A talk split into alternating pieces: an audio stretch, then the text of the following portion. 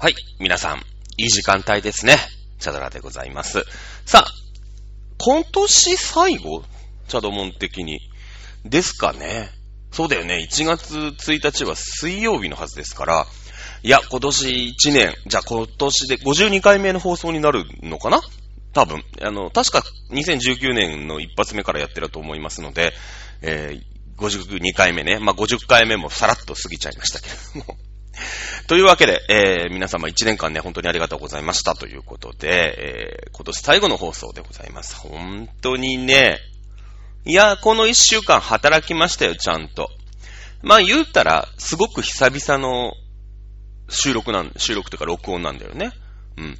やっぱ忙しいから、その忙しくなる前に撮っちゃいましょうみたいな感じで、結構ね、木曜日配信なんですけど、前回の放送もね、月曜日とかに撮っちゃったの。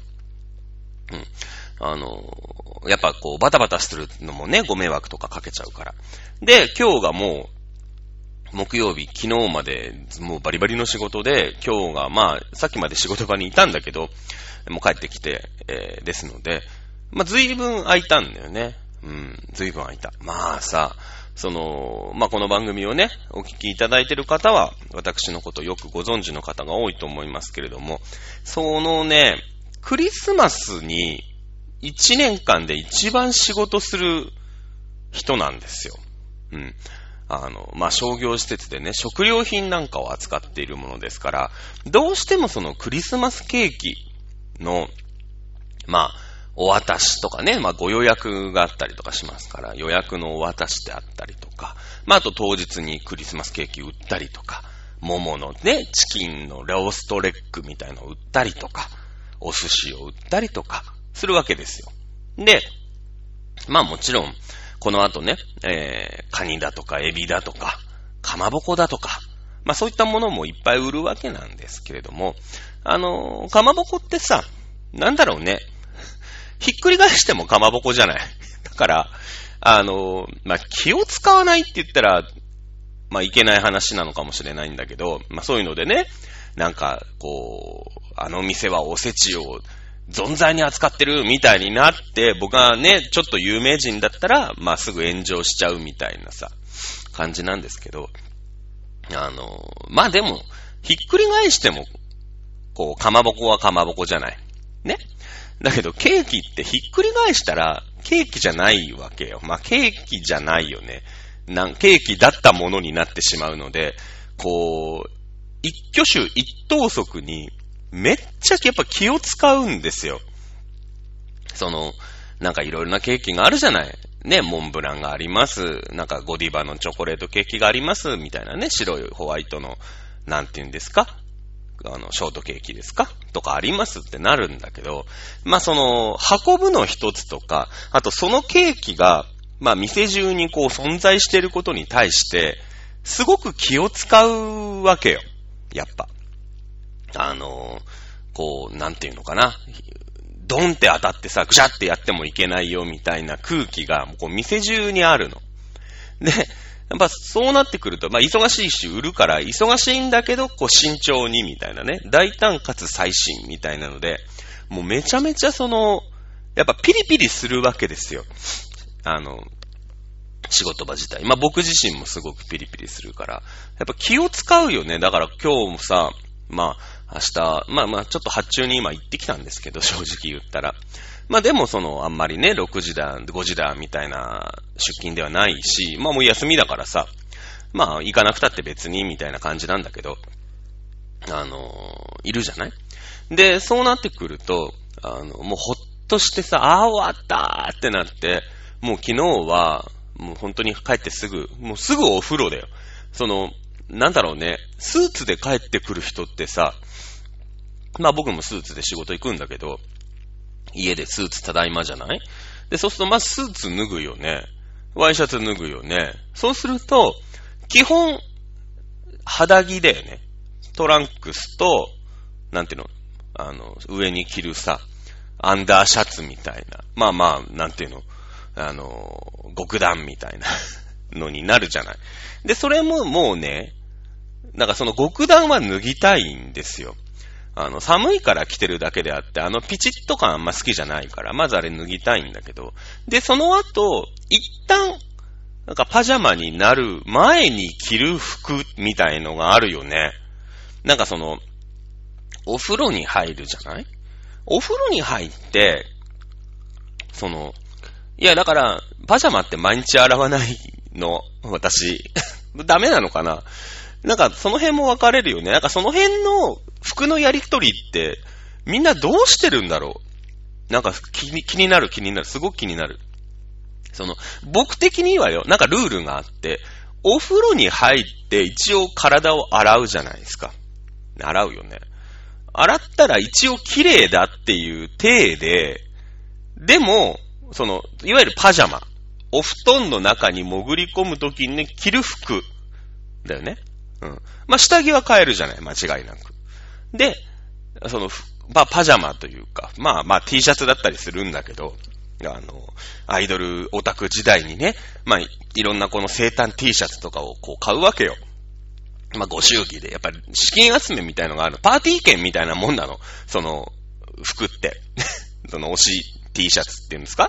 その時しか着ないじゃない。で、やっぱりちょっと近しくない、めっちゃ近しくない、この生誕祭でも、生誕祭ぐらい顔を出しに行こうかな、みたいな感じで行くとさ、まあ、その子のガチのオタクがいて、生誕 T シャツみたいのもすごい売ってたりするの。で、それがやっぱりこう、資金源になったりするわけよ。まあ、だから700〜800円の T シャツを3000円で売ると、まあ、1000円ぐらいの利ざやが出るじゃない。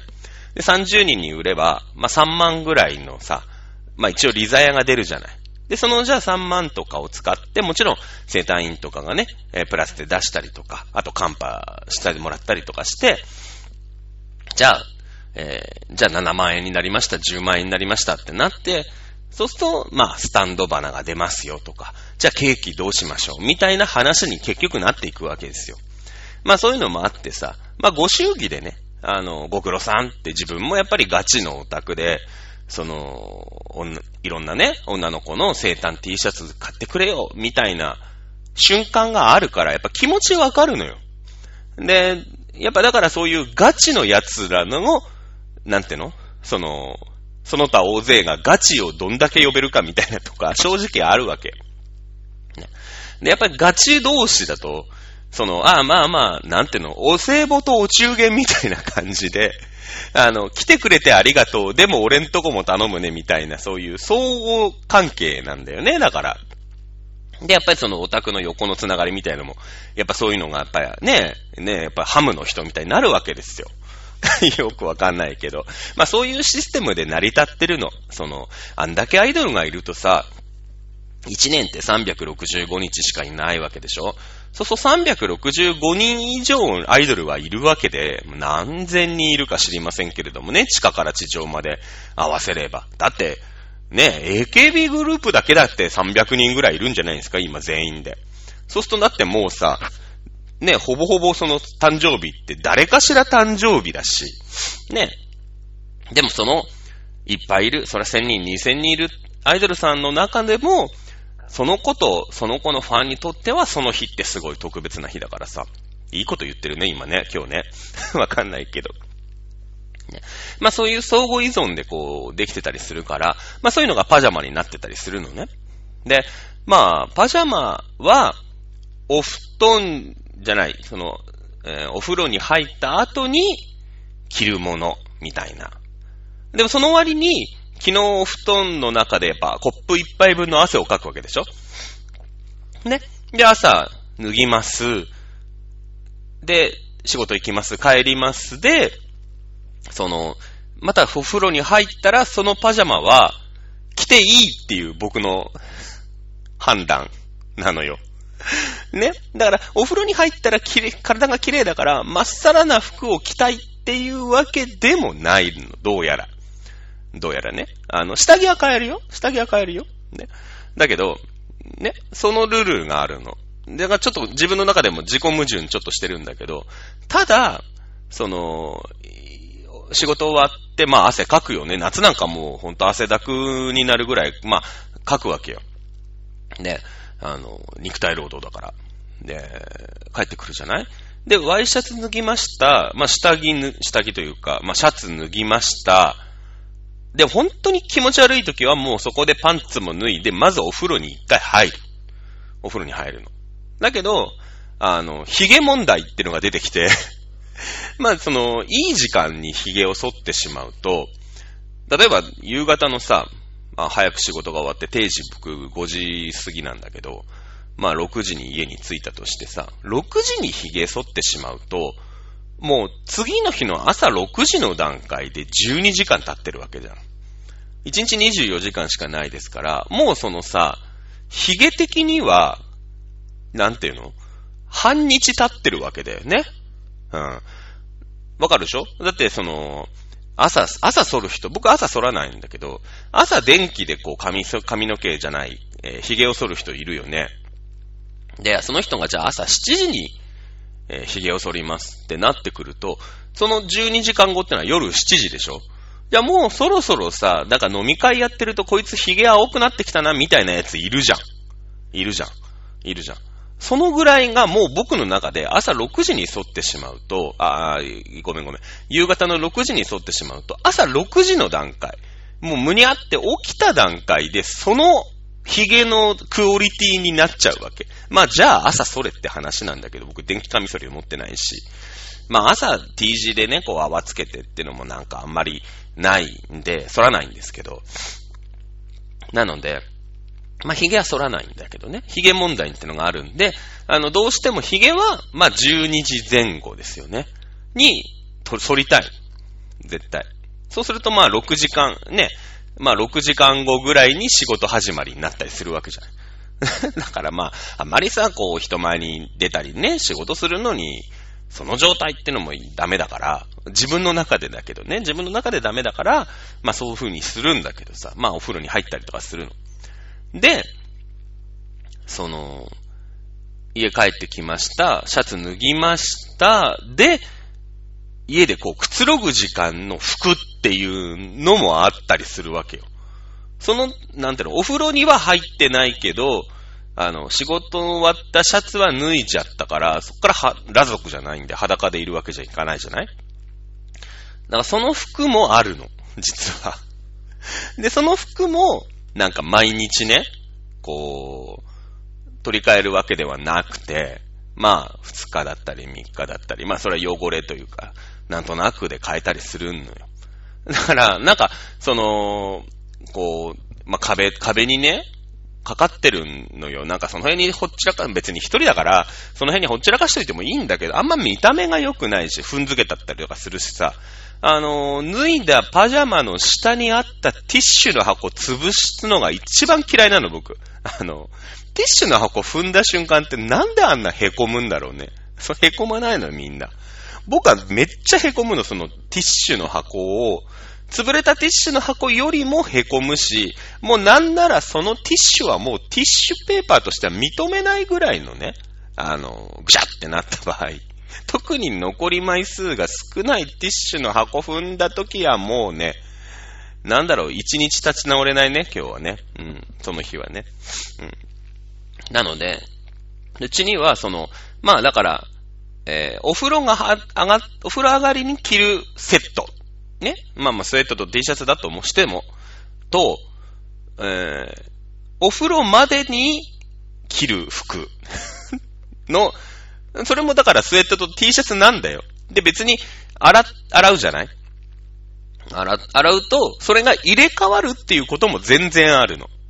うん、今までね、じゃあ赤い T シャツが、部屋着くつろぐ時間の服で。ね、まあ、じゃあ黒のスウェットのズボンが、部屋着だとするじゃない。まあ、それかかってるよね。で、そしてお風呂に入りましたっていうと、隣にある青の T シャツと、グレーのスウェットに着替えて寝るわけよ。ね、寝るわけ。だけど、まあ、洗ったりすると、それが、まあ、ご破算になって、だから別に、この黒のスウェットは絶対寝巻きにならないってことは、絶対、そんなことはないの。そんなことはないんですよ。ね、そういう不可思議なシステムをうちでは取ってるんで、2着壁にね、上下セットがかかってるから、まあだからなんだろうね、AC ミランの、ベンチみたいになってるわけ、こう、かかってんの、2種類、自分の、その、パーソナルゾーンに。まあ、そういうシステムを取ってるんで、そういうシステムじゃないんですかね。みんな適当なんですかね。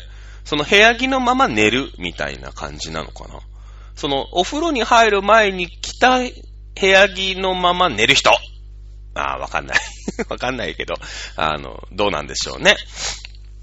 まあそんな感じなんですけどもさ、ね、まあまあ仕事がね、まあいろいろ一段落、今日で一段落して、まあ明日からまた一山あるんですけど、まあ明日なんかどうでもいいわけで、体のね、まあお疲れな昨今、いかがお過ごしでしょうかということなんだけど、座椅子を買いました。この座椅子がまあなかなかのね、いいもので、定価ね、多分5万円ぐらいするんじゃないかな。僕の家は、まあ、この狭い部屋ですけれども、地べたで生活をするのに適した部屋なんですね。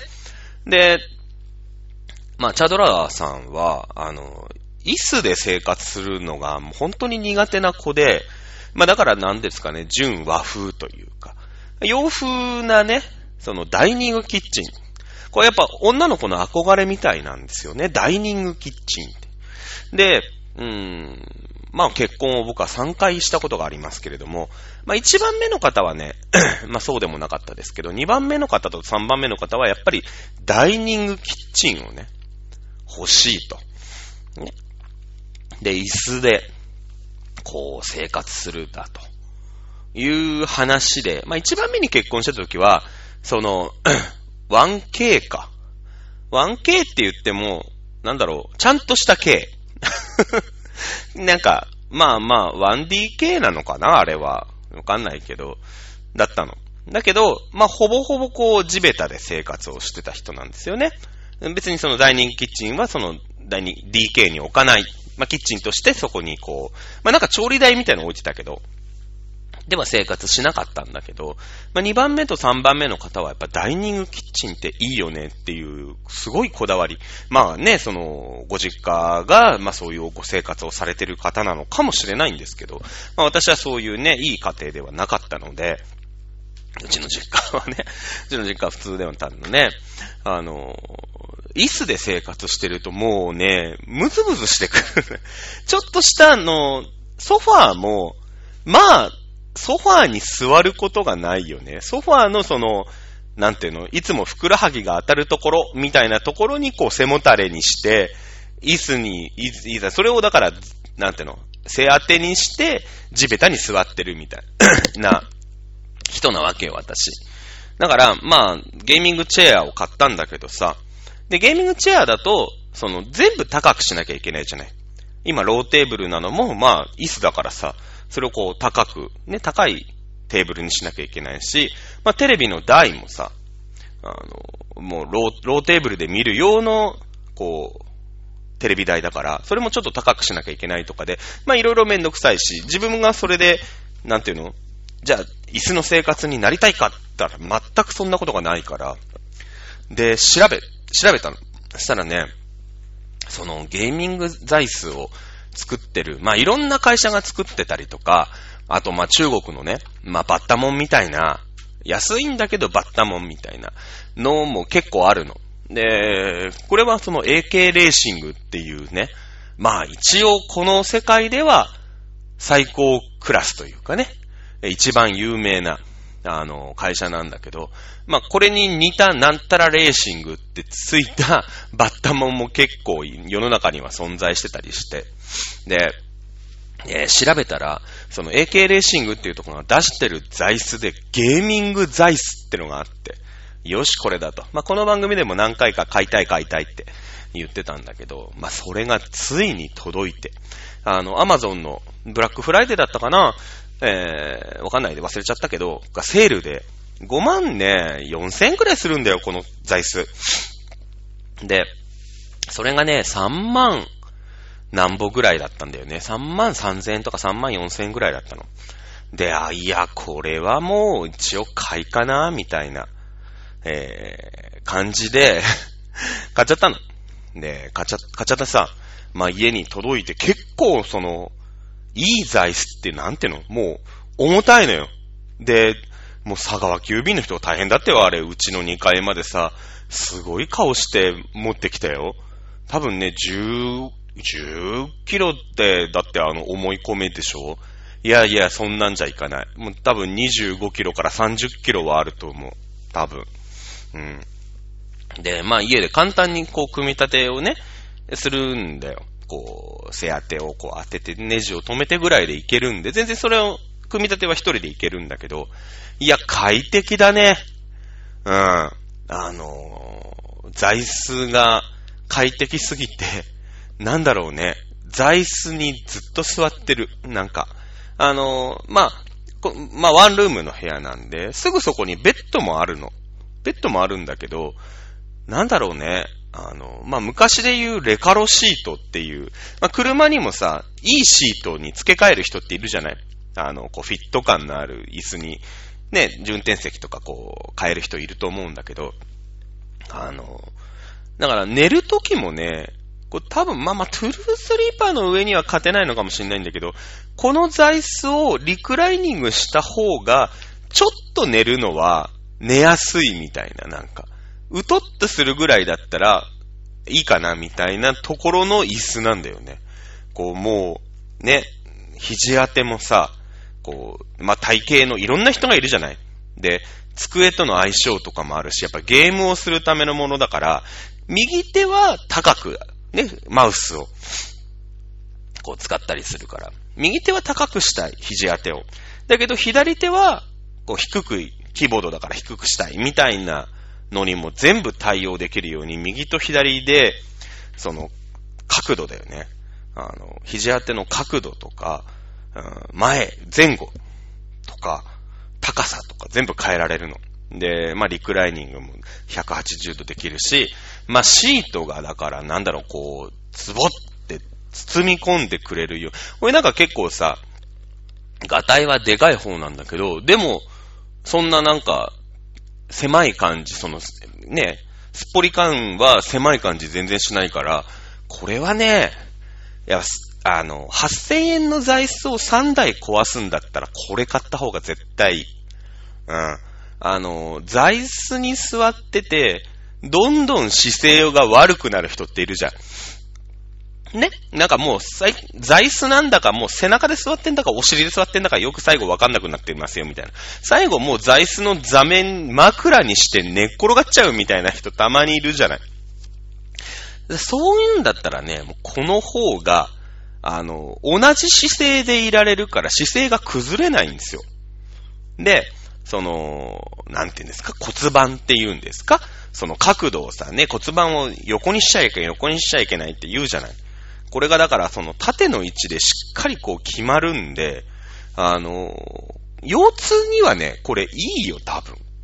その、腰痛の人ってどんどんやっぱり腰が痛いから、それをこう避けるようにってやると、どんどんこう、腰椎曲がっていくみたいなさ、悪循環で腰治んないんだけど、もうズボってすまったまんま、接骨院のいい椅子みたいなものにずっと座ってるから、これは確かにね、まあ、自分もゲームやる方だからわかるんだけど、ゲームやる人ってほんと十何時間ずーっと座ってるじゃない。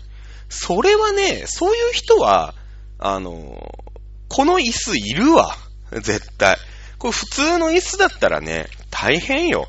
で、まあ、これだから職場の椅子とか、まあこれ、座椅子だから職場でなかなか使えないけど、このゲーミング座椅子じゃないね。普通のゲーミングチェアとかは、ちょっとね、自分のオフィスとかで、会社からあてがわれてる椅子、ちょっとしんどいなっていう人はね、これ買った方がいい。うん。全然やっぱ効率違ってくると思う。むしろだから会社にこれを買えぐらいのことを言える会社であってほしいね。まあ自分のオフィスとかさ、自分の机がある人だからそのぐらいのことをね、言える環境にあってほしいなと思いますけれども、いや、買った方がいい。これはね、いいね。まあ僕の拙い喋りだとね、半分も伝わってないんですけれども、なんだろうね、そのテレビの前にいるのがね、苦じゃなくなってきたってのも変だけど、テレビの前にいる時間で、姿勢が悪くならないから、すごくいいですね、これね。大好き。快適。この椅子が壊れてもまたこれ買う。まあ、どのぐらいで壊れるかわかんないですけど。で、やっぱね、へたらないですよ。まだ1ヶ月だから、まあ、へたってもらっても困るんだけど、まあ、安い座椅子だと、もうなんかちょっと、あれみたいなさ、座って、ちょっとこう、なんていうの、底つき感みたいなのも感じることたまたま結構あるんだけど、で、まだそんな安い座椅子、まあ、3000円ぐらいからあんのか今、座椅子だったら。ね、やっぱり安いやつってさ、こう、ウレタンも、ね、なんか、ウレタンみたいな。ね、食器洗うスポンジみたいなのあるじゃない。あるじゃない。もうこれはね、やっぱ座るところはもう最高だね。高い車、高い車、そう。タクシーとかに乗るとさ、いい車のタクシーたまにあるじゃない。あんな感じ。ね。あんな感じのね、東京無線とかじゃなくてさ、個人のタクシーでさ、すげえ車好きなやついるじゃん。オーナーさんというか、ドライバーさんで。で、めっちゃ車に金かけてるやつとかいるじゃない。もう酔っ払った客絶対乗せないぞみたいなね。もう文句の電話するんだらしてくださいよみたいな。泥酔した人は俺の車には乗せないぞみたいなこだわった運転手さんみたいな感じするから、ぜひね、なんだろうね、いまいちテレビの前のポジショニングが決まらない人ね、おすすめします。まあ、ちょっと高いんだけどね。でもなんか今年買ったベストバイに近いね。まあ、ベストバイはね、正直言ったらシロカの電気圧力鍋だね。こっからね、来年、2020年、電気圧力鍋の時代絶対来るから。うん。みんながね、電気圧力鍋で料理をする時代がね、もう来るよ。もうバレつつある。この便利さに。うん。なので、まあ、2番目ぐらいには来るかな、この椅子。3番目はなんだろうな。3番目なんだろう。パソコンがあるか。パソコンはでも全部の基本だからね。パソコン、じゃあ2番目にする。椅子3番目かな。じゃあ、でも椅子もずっと座るな。2位タイかな。いや、パソコン1位だろ。で、白かと椅子が2位タイだな。2位そのぐらいだな。皆さんもあれですね。今年買った、そうだな。5000円以上の品で、ベストバイとワーストバイね。じゃないですかね。何ですかね。このワーストバイはね、GoPro のバッタものみたいな、GoPro ってこう外でも使えるような高画質の小型カメラなんだけど、それのまあバッタもののアクションカメラを買ったの。で、まあ、動画とか撮ろうかなと思ってて、まあ、撮りだめたのも結構あるんだけど、まだ、めんどくさいのと、仕事が忙しいから、なかなか動画にできてないんだけどさ、と思ったら、スマホを変えたのね。で、昔のスマホっていうか、僕が持ってた前のスマホって、ほんと動画撮り始めると、3分ぐらいで熱がもう、ひどいことになって熱でさ暴走しちゃってカメラが急に落ちたりとかなんかうまく保存できてなかったりとか音が飛んだりとかしてて、まあこんなんじゃ使えないなと思って、まあ GoPro 欲しかったんだけど、カメラ欲しかったんだけど、動画のね、だけどまあなかなか買えないんですよ。5万とか7万とかするから。で、じゃあそのバッタモノのアクションカメラが3800円とかなとか、いろいろこうアクセサリーとかさ、こう撮る時のなんていうの、自撮り棒みたいな、棒みたいなのとかさ、いっぱい、まあなんだかんだで1万か2万ぐらい投資したのかな。だけど、スマホを変えたんですよ。長年ね、もう20年ぐらい、20年嘘か、17、8年ぐらいドコモを使ってるんだけど、まあなんだかんだで7、8000円かかってんだよね。なんか。で、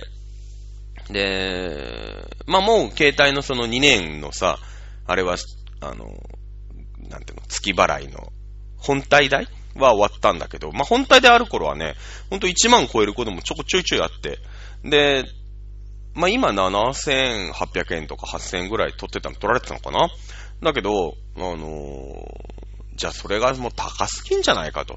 で、なんか安いね、あるじゃん。UQ モバイルとかさ、ワインモバイルみたいなのもあって、まあどうなのかなと思ったんですけど、まあ試しに使ってみようかなと思ったら、まあ使えて。で、スマホも新しくしたじゃない？で、そのスマホ本体代も安いのよ。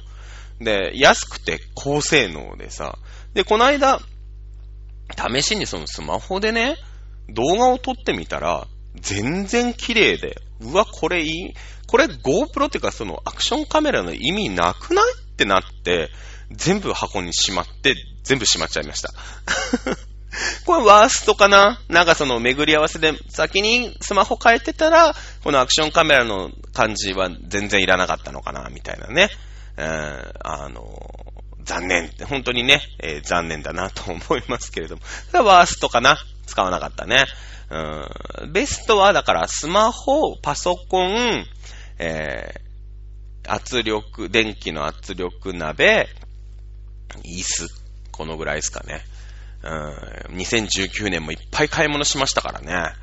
もうアマゾン様々でございますけれども、2020年はね、気になったものをとりあえずカートに入れるっていうのをね、これもほら依存症だからね、アイドルオタクやめたってさ、買い物依存症始まったら結局同じだからね、買い物オタクみたいになってるだけですからね、ぜひね、2019年で買ったもので、2020年は、つつましやかにね、生きていきたいと思いますので、よろしくお願いしたいなと思っております。はい、そんな感じですね。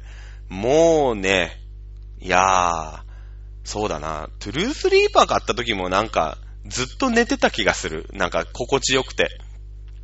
だから、この椅子でずっと座ってる。最近、なんかくつろぐ時だからちょいコロネとかしなくなっちゃったもんね。うん、いいと思います。ということで、あと、今年もね、もう残すところ、来週の水曜までだから4、5日ですか。ね、1年間。まあ、いろんなことがあったりとか、しましたもんね、だってね。いうことで、2020年、オリンピックの年ですね。オリンピックってことは29日まであるんですか？ 2 月って。よくわかんないんですけど、ウルード氏的なやつなんですかね。2020年どんな年になるのか、わかりませんけれどもね。皆様、無病息災で、まあほんと健康じゃないとね、何もできませんから、ね、なんとか私も2019年なんとかね、生き延びました。後役ももう終わりましたんで、2020年からもう運気がぐんぐんとね、右肩上がりでね、本当のね、肩は全然上がんないんですけど、四十肩で。右肩上がりでね、行っていきたいと思いますので、また来年もよろしくお願いしたいなと思っております。ということで、まあ、この番組的には、良いお年をになったりするんですかね。皆様、はい、1年間大変お世話になりました。またね、2020年もやっていきたいと思いますので、よろしくお願いいたします。ということで、今年の放送はこれでラストになります。それでは皆さん、良いお年をお迎えくださいませ。お相手はチャドラーでした。